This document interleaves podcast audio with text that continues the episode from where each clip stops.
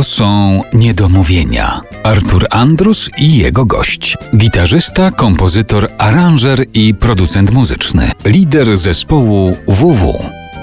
Wojciech Waglewski jest dzisiaj gościem niedomówień w RMF Classic. Powiedziałeś w wywiadzie a propos tej swojej najnowszej Mm. płyty, odniosłeś się do poprzedniej i powiedziałeś, poprzednia płyta była bardziej emerycka. Mhm. Czy to znaczy, że ta emerytura została zawieszona, czy odwołana? Brutalnie przerwana. Mnie się spodobała ta paralela. Mianowicie w sieci przeczytałem takie zdanie, którego trudno nie zapamiętać, że cechą starości jest coś takiego, że jeśli wychodzisz z muzeum, to się włącza alarm. I to mi zostało w pamięci. Usłyszałem taki alarm, wychodząc z muzeum, miałem dwa wyjścia. Albo wrócić mi zostać tam jako eksponat, albo jeszcze na chwilę spróbować się zerwać. No więc na tej płycie się zerwałem na chwileczkę, bo okoliczności przyrody spowodowały, że nie mogłem milczeć, aczkolwiek na owej emeryckiej też było coś na kształt. Był taki utwór Sobota, który przewidywał, że coś nadejdzie takiego, że coś, się- coś się tam w powietrzu Ale powodem przerwania tej emerytury było jakieś konkretne zdarzenie, czy ogólne samopoczucie dotyczące tego, co Pytanie się jest skomplikowane. Z jednej strony samopoczucie, z drugiej strony teraz sobie pomyślałem też, że muzykant po 60 uprawiający muzykę młodzieżową nie nagrywa już płyty z powodu tego, że chce się znaleźć na jakichś Fryderykach, na listach przeboju i tak dalej, ale głównym powodem jest kontynuacja pracy. To a propos emerytury, więc być może chodziło o to, żeby ktoś jeszcze przyszedł na koncerty, bo tak y, mówiąc poważnie, to jest główny powód nagrywania płyt przez zespół WW. Znaczy, to jest, powodem jest to,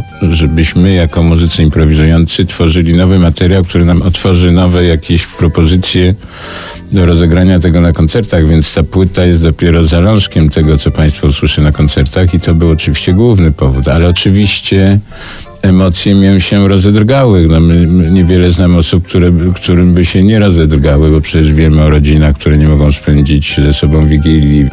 To nie jest, y, to chcę wyraźnie powiedzieć, jakiś manifest polityczny. Polityków to wręcz w ogóle nie ma. W zasadzie nic nie ma na tej płycie poza taką chęcią zamanifestowania, żeby się od tego odbić.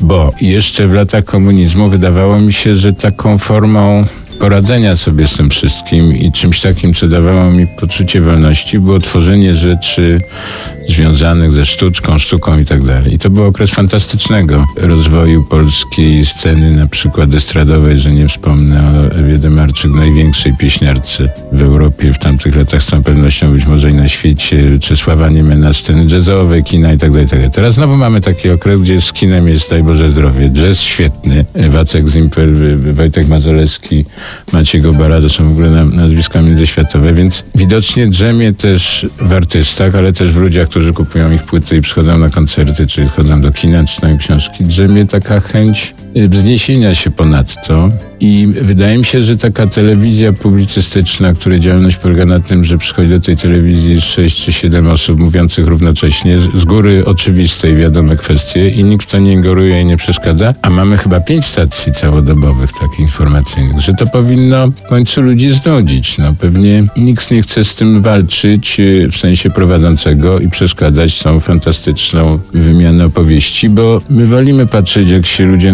naparzają, niż jak ludzie rozmawiają o sztuce na przykład. Ja tak bym chciał, żebyśmy się bardziej w stronę kultury, a może tak, zwrócili frontem.